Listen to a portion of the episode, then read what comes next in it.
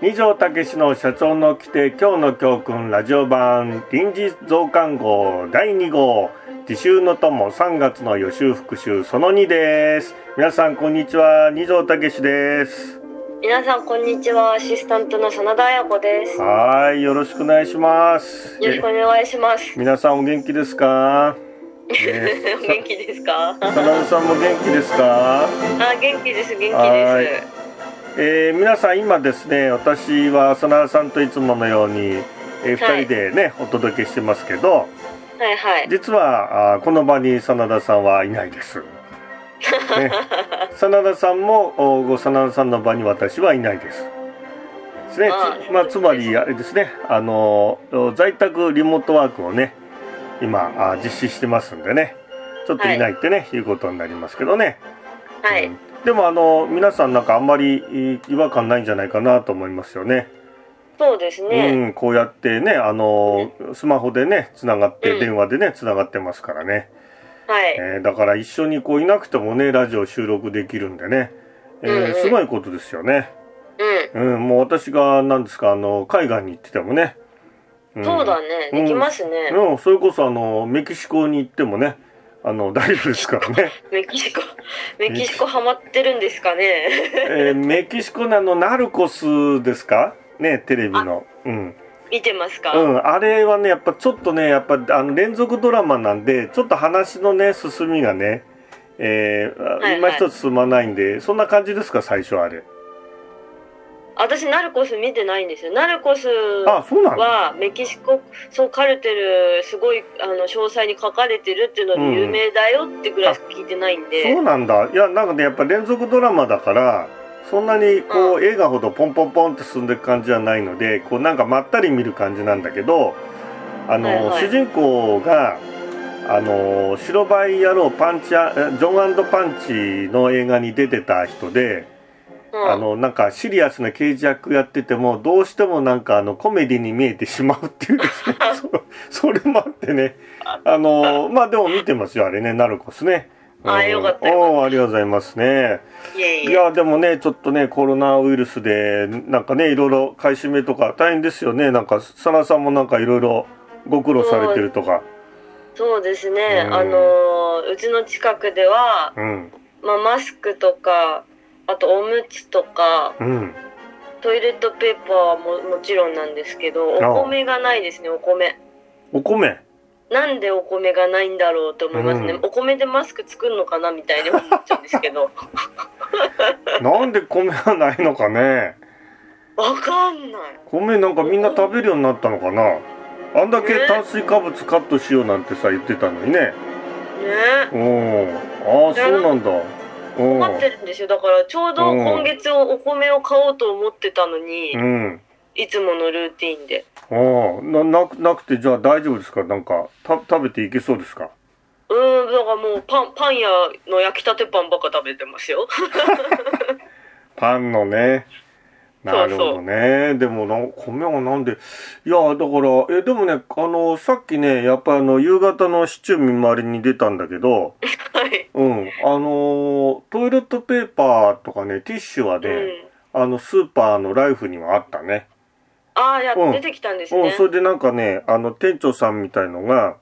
うん入りましたとかってお一人一点限りですなんつって、なんかやってたけど、うん誰も買おうとしない。いいね。ううんん、、いいことだ。いいことだよね。う、うんん、でもね、お今困ってんのはね、あの、CPAP ってほら夜マスクするでしょ無呼吸症候群の、はいはいはあれの加湿機能があって、うん、その加湿のお水を、あの、水道水でやると、はい、あの、塩素で体に良くないので、うん、あの、生成水を使ってるんだけど、ああよくありますようね、んうなんか。んうん。てそるれやつがね、今、その、いつも買いに行くドラッグストアにないのよ。先生水がないんですか。そうそうそれで先生水が。そう。でね、店長さんに聞いたら、うんなんかね、アルコール消毒液を作るのに、精製水で薄めるんだって。それでね、すごい今使われていて、なんか在庫。あそっかみんなそう消毒のやつシュッシそうそうそュうするやつ買うからってことかそうそうそうそうそうそれでねなんかないんだっつってあそうなんだっつってまだねあと、まあ、1週間1週間2週間ないか10日分ぐらいはあるんだけどうんちょっとね困っちゃったなとかってね思ってるんだよねありまあ大そう変でいすうねねなんかねいろいろいろいろなところでね影響が出てきますよね、うんまあねでもなんかしばしのねなんか我慢で来週感染者数がね増えなければ少しこうねなんか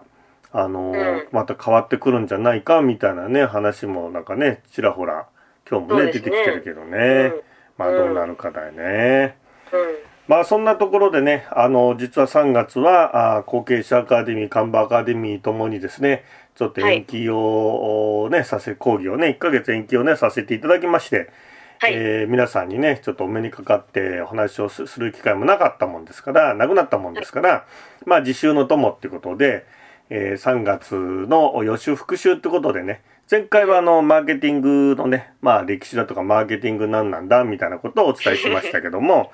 今日はね、えーっと、ベネフィットと、それからターゲッティングについてね、ちょっとお伝えね、できればな、なんてね、いうふうに思いますけどね。はいはいもう、サラさんはあれですよね。もう、あの、毎回毎回、えー僕の講義をね、なんかこう聞いてますから。あの、はいマーケティングはもうお手の物ですよね、なんかね。えもちろんですあと大学でマーケティング専攻でしたからもあちろあ、んですそうよなんだ。ああ、じゃあ、じゃあ、じゃあ、サラさんにちょっと、えー講義を、やだやだえやだやだって、な、なんでそこで、思いっきりなんか自慢しといて、やだやだってなんか、逃げちゃうのは、なんだかなとかと思いますがね。まあ、でもね、いろなんか、あの、わからないことがね、えー多分ないと思いますけども、な、わからないふりをしてね、なんか質問とかもね、うんしていただければって思いますけども、はい。はいえーと、まあ、マーケティングっていうのはですね、前回もね、お伝えしましたけど、えーと、日本語に直すとね、売れる仕組み作りっていうことで、まあ、あー営業でね、営業さんが売りに行かなくてもね、お客様から電話をしてもううくれるようなね、仕組みを作るってね、いうことでしたけども、まあそこで、はいえー次にこう大事になってくるね、まああー一番最初のこうキーワードですけど、こうベネフィットっていうですね、うんはいでベネフィットうんベネフィット。ベネフィットっていうのは、まあ、うんいわゆるこう目に見えない価値ですね。うんう、ーん目に見えない価値そうです。ですから、うん、例えばね、ペンを作ってるね、えー会社の社長さんに、えー何を売ってますかって聞くと、まあ、うちはペンを売ってますって言うんですけども、でうんもうんお客様はペンを買ってるわけではなくて、ペンを覆ってる目に見えない価値を買ってるわけですよね。まあ、すなわち、うんえー書きやすいとか書き味が落ちないとか、会心があって経済的とかそういうこう、うんペン目に見えるペンを買ってんじゃなくてみ目に見えないペンを売ってる見えない価値をお客様って買ってるんですよね。うんうんうんだうかんらそういうふうにこう見ていくと世の中の商品っていうのは目に見えない価値だらけだってね、きあのだんだん気づいていくっていうか見えていくんですけども、まあ、うんこのマーケティングっていうのはこの目に見えない価値このベネフィットですね自分の会社の商品サービスのねそれを、えーまず言葉に直してう んでそれでお客様のお客様にそれをね、えーロスなく伝えていくっていうのがマーケティングなんですよね。ですからほうほこううベネフィットをいかに言葉にしていくかっていうところがまずマーケティングのね、まあ、第一歩であるってね、いうことなんですよね。うんなるほどそうなんですよ。でベネフィットっていうのはまあもう少し詳しく言うと例えばコカ・コーラですかね。うんうんうんうコんカ・コーラっていうのは例えば真田さん、えー目に見えるものはなどんな風に見えますか、うーんとうん黒くうてん甘いうん、液体そうです ね黒くて甘い液体ね炭酸ですよねですそうよでねすねううんんうんでもコカ・コーラ目に見えるものはね黒くて甘いまあ、えー炭酸水なんだけれども、でうもんコカ・コーラの目に見えない価値ベネフィットってあるんですよね、うん、目そにはれと見えはなまいた別にってことですかそう目に見えないんですよね、うんうんうんう、うんんでそれは何かっていうとコカ・コーラを飲むとなんかこうすっきりした気分になるじゃないですかなんかね、うんうんう、うんんですからなりまこすう、ねうん、だからコカ・コーラっていうのは黒くて甘い炭酸水を売ってるのじゃなくってうん。えースカッと爽やかな気分をね売ってるわけですよね。ほうほうほうほうほうほう。なるほど。そうそうそう例えばじゃあ三ツ矢サイダーは真田さん目に見えるものはどんな風に見えますか透明うでん甘いうん炭酸水。そうですよ ね透明ですよね。うん。うんでも三ツ矢サイダーは透明で甘い炭酸水売ってるのではなくて三ツ矢サイダーのベネフィットはノスタルジー郷愁なんですよね。ノスタルジー。うん、まああのうん幼い子供の頃の思い出みたいなねもほのうですかほうね。ほうほうん、ですから三ツ矢サイダーを飲むと幼い子供の頃を思い出すみたいなねう。うん。それがこう目に見えない価値としてあるわけですよ。あとなるほどは例えばこう時計のロロレックスってありますよね。ありますね。うん、まあ僕は見たことしかないですけどね買ったことはないんで ねしたこともないから分かりませんけど、ね、でもあのロレックスっていうのはなんていうかこう目に見えるものは時計で時刻が分かるっていうことですけど、でも時刻が分かる時計をロレックスって売ってるわけじゃないんですよね。うんうんうんううんん。あのステータスとか成功の証を売ってるわけあですあ、よ。うん確かにそのイメージ強いですもうんね。ん、だからまあねなんか成功したとか頑張ったとかってね、いうまあ一つのご褒美としてね、うんうんまああれを持つみたいなね、えーロレックスを持つみたいなね、とこですしあとは、えー西川布団とかねあとはあーエアウィーヴとかあるじゃないですか。うんうんえーっとねい西川エアーなんてねちょっとこあーうボあツりボまツすしねてるねあるじゃないですか。うん。ああいうこう寝具メーカーは寝具メーカーの目に見えない価値ってなんだか真田さんはわかりますか目に見えない価値。うん、うん枕と。かマットレスのね目に見えない価値例えばああいう枕とかマットレスで、ね寝るとどうなりますか例えば真田さんがマットレスの営業レディーだとしたらどんな風にしてお客様にマットレスを売り込みますか、このマットレスで、えーこのマット深いレ眠りスんに、深い眠りにつけて、うんもしもし、ぐす、もしもし、聞いてますよ聞こえてますかうん深い眠りにつけてぐっすり寝られるとか、そうですよねうん。ううんん、まさにね、このマットレスで深い眠りでぐっすり寝られますよっていうね。ですから、マットレスを売ってるわけではないんですよね。深く寝られて、ね、爽やかな朝をみたいな安眠をね、うん、安眠。うん、安眠、ぐっすり寝られるっていうね、目に見えない価値を、えー寝具メーカーは売ってるわけですよ。うん、うん、ううん、ん、うん。ですから世の中のこう目に見える商品サービスっていうのは実はそういう目に見えない価値を提供しているんだってことですよね。なるほど。じゃあ、うん、うんと、ベネフィットってすごい捉えづらいなっていう感じがあるんですけど、うん、うん、なんか例えば商品とかを使っうん、て、うん。なんか得られる感情とかそういうことですか、うん、それもありますなんねか。そう、あのいい質問ですね。うん、うんそれはあのベネフィットっていうのはね、実はその2種類あるんですよね。経験とか。うんほうほうほうほう一つ、はね、そのまあ例えば今のロレックスで言うと、こうんうとこう時刻がわかるとかね。うん、うん、うん。うんあとはテレビで言うと、えーう 4K とか 8K とかね。うんうん、あと車で言うと、えー自動運転装置がついてるとかね。はいはいはいはい。そういうのってこう機能なんですよね。機能。うんうんうん。うん、 ですからそういう機能的なベネフィットですね、うんそういうものとそれから今真田さんがうん言ったような、えー何かその商品を買うとなんかその商品を買う買わないと得られないような気持ちを受け取るみたいほうほうほなそういう。こう情緒的ベネフィットっていうのが2つがあるんですよね。ああ、情緒的ね。うん、情緒的ベネフィフィッット。ですから、例えばロレックスをね、まあ僕は買ったことはないですけど、多分買うと、おおなんか俺もやった成功者の一員になれたぜみたいなさ、そういうなんか気持ちを ね、得られるんでしょうし、ト。うん。うん、なんかこうレクサスを買うとそんな気持ちね、なんかこう成功者の仲間入りみたいな気持ちも得られるんでしょうし、うん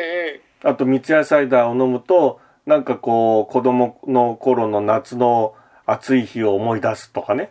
うん。そうそうのこう情緒的ベネフィットですよね。うん、なるほど、なるほど。ですから、まあ昔からね、あの、金麦っていうあの、えーあービール、ビールっていうか、ビール、うー発泡酒ですかうんうん。ありますけど、あれは、うんこの間までは、えーダンレイさんがね、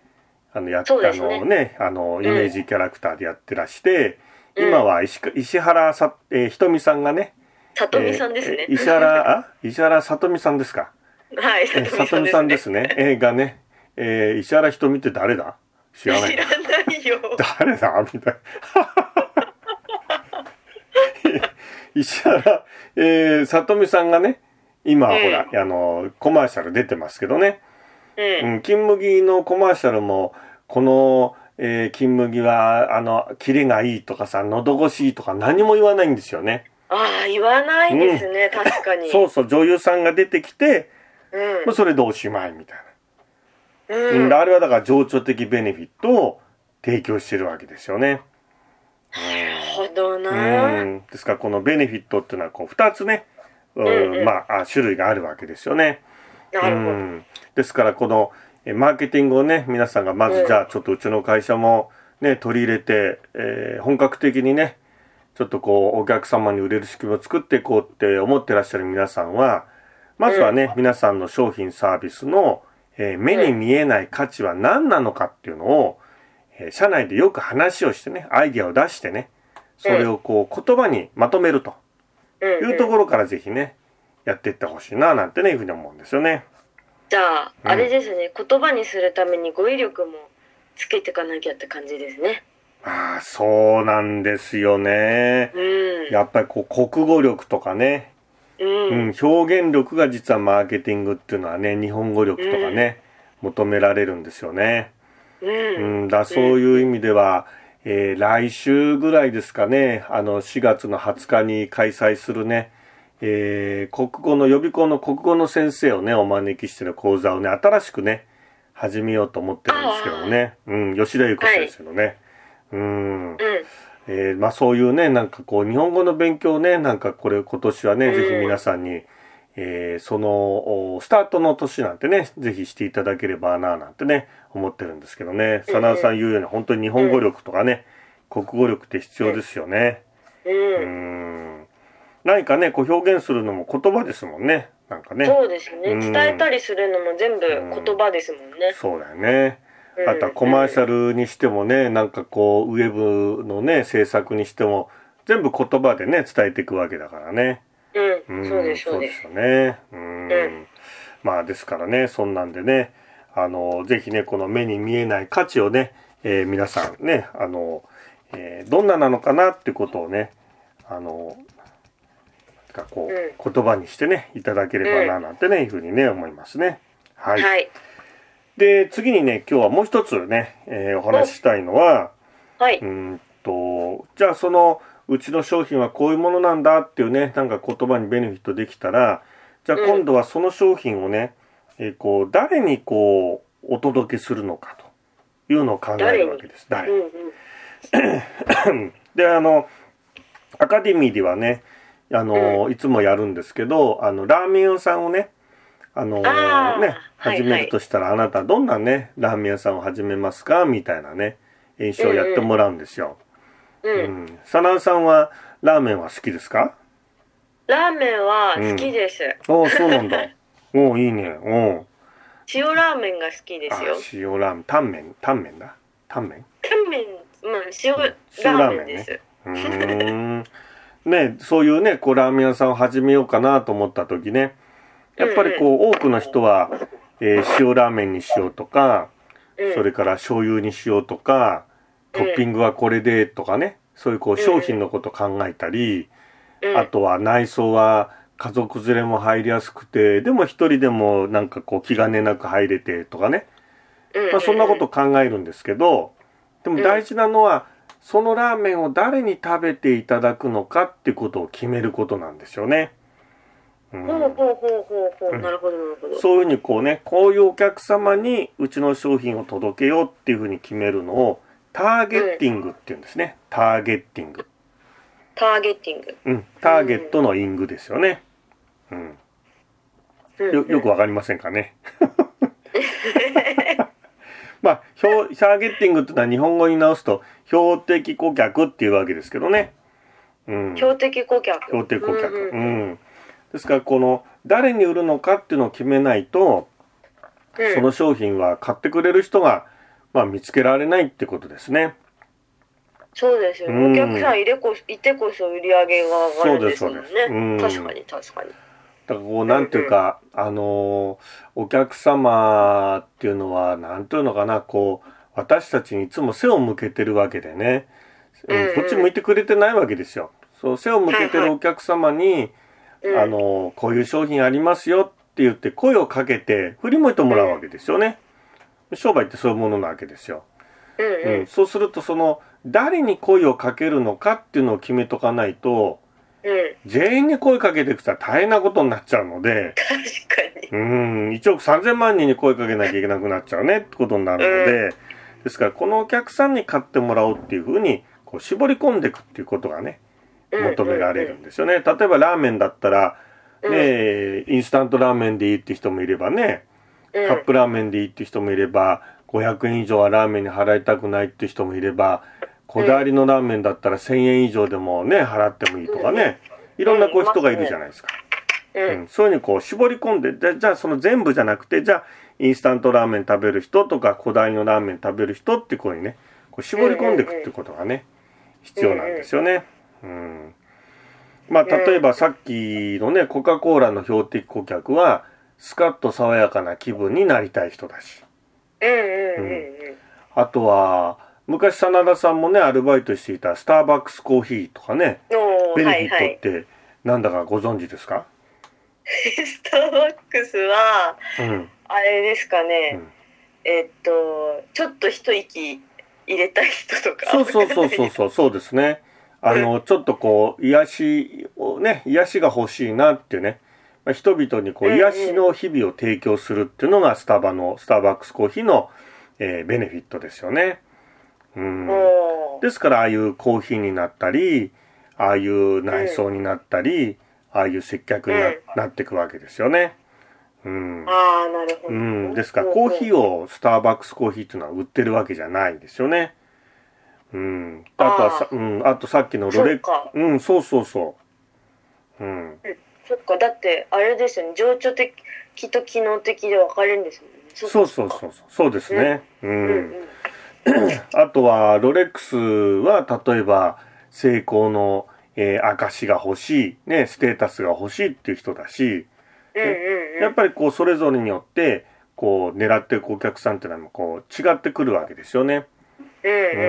なるほどうね。ん、ですからこうね、えーターゲットっていうのは誰でも来てじゃなくってこう絞り込むってことがね、非常に重要だってことですよね。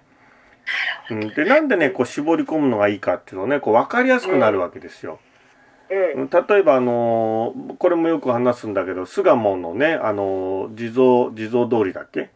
えーなんかあるじゃないですかあります商店街にね、なんかあの塩塩大福がね美味しいお店がああっあ、たりそう、美味しいとこありましたね。うん、あそこの、えー、と、ところの、あの、赤パンとか赤シャツをね、売ってるお店があって、うん、で、なんかほら、ね、おじいちゃんとかおばあちゃんは、赤パンうん赤シャツ着るとほら、元気になるってね、うん、言うのでね、なんかあの、えー売り出したわけですけど、うん。うん、うん、まあだからあの、地蔵通りはね、あの、おばあちゃんの原宿通りって言われるぐらいね、なんかそうう。いうね、あのおばあちゃんお年寄り多いからそれをターゲットに赤パン赤シャツ売り始めたんだけれども、うん、実はその若い人にも火がついて、うん、あの僕も調子に乗って買っちゃったみたいなこともあったんですよね。ありました ね。うん、でそれでいや実はね赤パン履いたら具合悪くなるからおかしいんだっつったら真田さんに言ったらねなんか元気がある人は履いちゃいけないんでしょあれね。うん、ダメですよ。 ダメですよ。元気な人がもう赤いのなんか入っちゃったら、もう壊れちゃいますよ。 そうだから、ちょっと壊れちゃったんだよね、あの時 ね。具合悪くなるんだよな、おかしいな、とかっつってね。うん。うんだけど、やっぱあれはなんでかっていうと、あの、お笑い芸人のね、あの、千原ジュニアがね、あのー赤パンをは履き始めて、それなんかテレビ、あそうだったのかん、テレビでちょっと見せたりして、で、それでなんか、さすがあったかくていいっすよ、みたいな感じで、なんか盛り上がって、それで火がついたってね。ああ、うんなるほどね。だけどやっぱりそのおばあちゃんおじいちゃんおばあちゃんにターゲットを絞ってたから分かりやすくて売れてたから若者にも火がついたわけで、うんうんうんううんん、だからこう絞り込むっていうのはそのお客さんしか狙わないってことではないんだよね実はね。なるほどうね。ん、あのやっぱその分かりやすくなるからそれ以外のねお客さんもうん結果としてこう買ってくれるようになるってね、うんいうことなんですよね。うなんか、あれですよね、そうは、お頭では分かっているけど、いざタそうそうーゲそうそうッティングしようと思うと、そうそう狭めるのってすごい勇気いりすますよね。ごい勇気いるよねやっぱりね、うんそれはねほんとその通りだと思う、うんうんだけどねそこはね絞り込んでいかないとねあのやっぱり、うんまあ昔から言われることなんだけどねあの、うんうん飲食店っていうのはメニューが増えてくると潰れるって言われるのね、ううんまあ、例えば最初はラーメン屋さんやってたんだけれども、なんかそのそれこそ、えーカレーライス始めてそれぐらいならまだいいんだけども、えーうん日本そばも始めてねなんかそのオムライスも始めてとかさなんかどんどんどんどん増えてっちゃうみたいなね、うんうん、そうするとなんかこう来るお客さんのうんどんなお好みでも対応しますっていいかなと思うんだけどもそれってお客様からするお客様からするとうんなんかどれもまずそうだよねってなっちゃうわけよね。うんうん、なんかわかる気がしますうんなね、ん確かかに。全部美味しく見えなくなっちゃうみたいなね。それこそラーメン屋さんやってたのに、いや、あの、寿司食べたいから、あ、お寿司握りますなんて言ったら、いや、どうなのとかってなるじゃない確か 確かに確かにうん。うんだやっぱりあの、さんさんように、絞り込むってのは怖いんだけど、やっぱりそこはね、あの、狭めて奥を取っていくっていうね。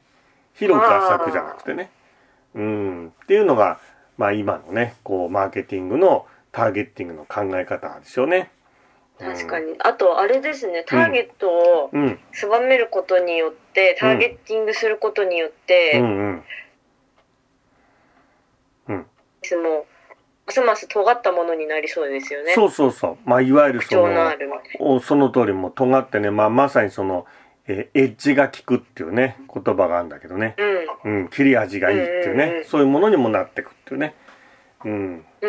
うん。まあ今、まあね、今っていうかまあこれからもそういう時代にね、ますますなってくんじゃないかなってね、いうふうに思いますよね。うんうん、。うん、であとねこのターゲッティングのねそのもう一つのコツっていうのは何、えーなんていうのかな、こう売り手がこういうお客さんに買ってもらいたいなと思ってるのとは違う人に訴求することによって売れるってこともある、例えばえーっとヘルシア緑茶っていうのは緑茶だからうん例えば単純に考えると売り手は緑緑茶だからお茶飲む人に買ってもらいたいんですよってなるんだけど、うんヘルシア緑茶のターゲットって緑茶飲む人じゃないんだよね。それは緑茶飲む人なんだけど、ターゲットは痩せたい人なんだよね。ああ、なるほどね。痩せたい人がヘルシア緑茶を飲む、あ、ごめんなさい。痩せたいとき、痩せたい人がお茶を飲むときはヘルシア緑茶を買ってねっていう戦略なんだよね。はあ、例えばごま麦茶っていうのは麦茶だから麦茶飲みたい人でしょそういう人に売るんですよじゃあ売れないわけねごま麦茶っていうのは血圧が高い人をターゲットに血圧高い人が麦茶を飲む時はごま麦茶を飲んでねっていうねまあそううんうんいうう売り方なんだよねなるほど。うんだからちょっとねこうよ売り手の売り手の立場に立ってるとこのターゲッティングっていうのはほとんどの場合が失敗しちゃうそりゃそうですよね。だっうんて、例えば、箱作ってんだったら、売り手の立場に立つうと、んいや、箱を使う人でしょって言ってるってことですもんね。そうそうそうそう。そうなん。だけど、そ、そこではないってことですそよね。こではない。うん。うん。やっぱお客様の立場に立って、自分がこういう時こういうのなしたいなとかって、お客様の立場にと立って想像することが必要なんだよね。うん、うんん、うん、あとは例えば、うーんと、なんていうのかな、えー、大人のふりかけとかね。ああ、うん、あふりかけって子りますね供が、子供が基本的にターゲットなんだけどそれを大人にずらすことに売れ、よって売れたりとかあとはちょっと前に流行った朝カレーとかカレーああ、やね、った。うん、カレーってほら昼とか夜食べるもの朝食べる人にターゲット定めて売れたりとか、うんうんあとは真田さんもほら昔ほらライブに行ってアメリカから帰ってきてすぐほらライブじゃないフェスかフェスに行って雨降ってきてそれでなんかほら長靴がほら B っていうマークが入ってる長靴みんな履いててあれはあ何そうそ何うとかってあったじゃない。あったうんあったあった、うんねえあれはね調べたらその野鳥の会が作ってる、ね、バードウォッチングする時の、ね、そうそう便利な長靴なんだけど、うんね、だからバードウォッチングをする人のために作ったんだけど実はフェスで、えー途中で大雨降ってきた人うん時うにん、困る若者がみんな買うようになったっていうね。ああ、うんなるほどねうん、だからやっぱそうだから最。うん最初に定めたターゲットとは違うけど、うんそこ違うとこでもヒットするってことですねそうなんうん。じうんうん実は違うところに訴求した方が売れることがあるんじゃないかっていうね。ああ、うん。だそこが面白いとこだよね。面白いですね、うん確かに。まあうんう、んわかりやすい例で言うと、あの、なんだ、ランドセルなんかそうだよね。ランドセルってほら、使うのは子供なんだけど、おうん金を出すのは親じゃない。うんうんうんだけど今、は親じゃなくておばあちゃんも出して、うんうんね、お父さんお母さんおじいちゃんおばあちゃん4つポケットから出てくるみたい な、うん、だからおじいちゃんおばあちゃんに訴求した方がランドセルは売れるとかさ、あうんあ、なそういるうこほとどなんだよね違うところに、だからそのさ商品サービスを買ったり利用する人じゃないところに訴求することによって訴えることによって売れていくってことがあるっていうね。うんでそういう意味ではマーケティングっていうのはこういろいろ作戦を考えてやっていくから面白いしね、うんうん、あと当たった時はなんかこう「やったー!」みたいなさ、そうですね、うんなりますよね。うん、そんな感じに、ね、なるもんだよね。うんうーんえーはい、あれですねうなんかはいはいうん、想像力も必要ですよね。お客様そがうどういうものそうそうそう響くのかとか。それすごい大事だよねまさに、うんやっぱこうね想像力ってすごい必要こういうのいいんじゃないかなとかああいうのいいんじゃないかなとかねもう常になんかこう、想像するというか妄想するというかねそういうことがね必要だと思うね、ううんん、だから想像力を磨くにはどうしたらいいかってまあ僕は前からね言ってんだけどそういうこともねなんか考えてもらえるといいかもしれないよね、うん、そうですね。はい、うんということでね、今日は、えーね、自習の友、えー予習復習ということでね、え3月のね、この予習復習で、その2ということで、えーマーケティングね、まあ大体この1月、2月、3月はマーケティングのね、講義になりますので、えー今日はね、ベネフィットとね、えーターゲッティングについてね、えーちょっとね、お伝えをしましたけれども、。はいうんね、えー次回はね、えー例えばこうタッチポイントとかね、なんかその辺にね、少しね、触れていければな、なんてね、いうふうに思いますね。はい。すねごいですね。これ聞くだけでマーケティングマスターになれそうですね。えなんかそんな風にね、まあなんかこうね、興味を持ってもらえるとね、あ、マーケティングってなんか難しいことじゃないんだな、面白いことなんだな、とかね、興味を持ってもらえばね、なんかいいかな、なんてね、思いますけどね。はいうん、ねえなんか、で、どうですか、浅田さんなんかこう、初めて今日は、あの、遠隔で、ね、始めましたけど、はい。うん。どうですかね。うんどスムーズにどいなんかいってました。いいいってますかね。うんスムーズにいけてますかね。あ、いけてるいけ、僕はいけてると思う。なんか別に、あの、じ、時間差もないし、お、なんか、おおー、いいですね。いいんじゃない素か、晴らしすい。ごくいいんじゃないかと思いますよ。あとあれなんですよ。前回永田さんが自習のともに出てたので、そうそうそうそう。うん。今回私が出れてすごい嬉し いです。前回面白かったから。ねいや、あのね、もう長さん、さっきね、あの、帰ってきましたけどもね、えうんえうん。うん、あの、お仕事終わってですね、なぜか、ああーの、長さんは会社に出てるっていうですね、 偉い偉い。なんででしょう。そうそう偉いんだよね。うんう。んまあでもね、あの感染しないようにね、ちょっとね、時差つ時差通勤ですかね、ちょっとね、うんうんお願いしますけどね。ううんんねこの自習の友のね、音楽は、えーオープニングはね、あの教師局スペインっていうね、まあ実はこの6月にね、スペインに行こうかなと思ってたんですけどね、海外移動教室であ。ーやっぱりこういうちょっとご時世なんでね、ちょっと延期、来年にね、延期しまして、うんまあで、エンディングのね、このギターの音楽は、あーグラナダスのスペイン舞曲第5番ってね、いう、まあ曲なんですけどね。まあでもあの、僕もね、あの、マンドリン弾いてて、でもなんか、あの、マンドリン、ほら、あの、自分の持ってたマンドリンとマンドリン、マンドチェルはあの、中学校に寄付したじゃないで、それで、はいはいまあそれはいいんだけども、でもなんかこう、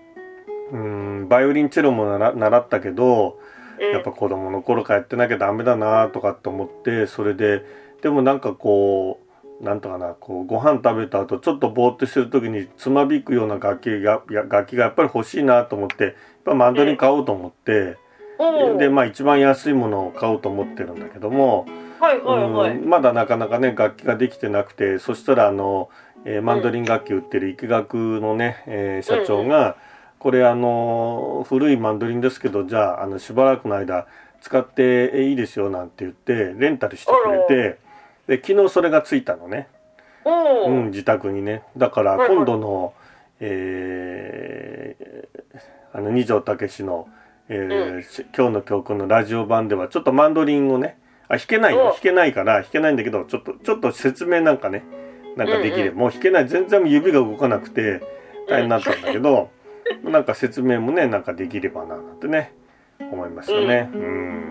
まあそんなんでね、えー今日もねお伝えしてまいりましたがねはい。はい。えーぜひね、この、あの、自習の友のね、質問とかね、まあ、マーケティングもしばらく続くと思うので、自習の友は、えっ、と、月曜と金曜日にね、配信しようかな、なんて、しばらくですね、思ってますんで、まあ、はいこの、あの、自習の友のね、なんか、マーケティングの質問、まあ、それ以外でもいいですからね、ぜひね、送っていただければな、なんてね、思いますね。はい。えーと待ってますうん、後継者とまあ後継後継者 .jp ですね。あとあの、えーインスタもね、あのうんううんん、そうだそうねだ。教訓のねインスターうん、あのページを作ったので、教訓ってあのローマ字で入れていただけると、あと2条かな、入れていただくと、多分出てくる検索で出てくると思うので、ぜひ、はいあのインスタのねメッセージ機能でもね使っうんてうんぜひね、お寄せいただければなんていうふうに思います。あ、あれですはいね。うん？インスタライブとか。もしもーし。もしもしもし、あ、ちょっと今切れちゃったんで、ももしう一回お願いします。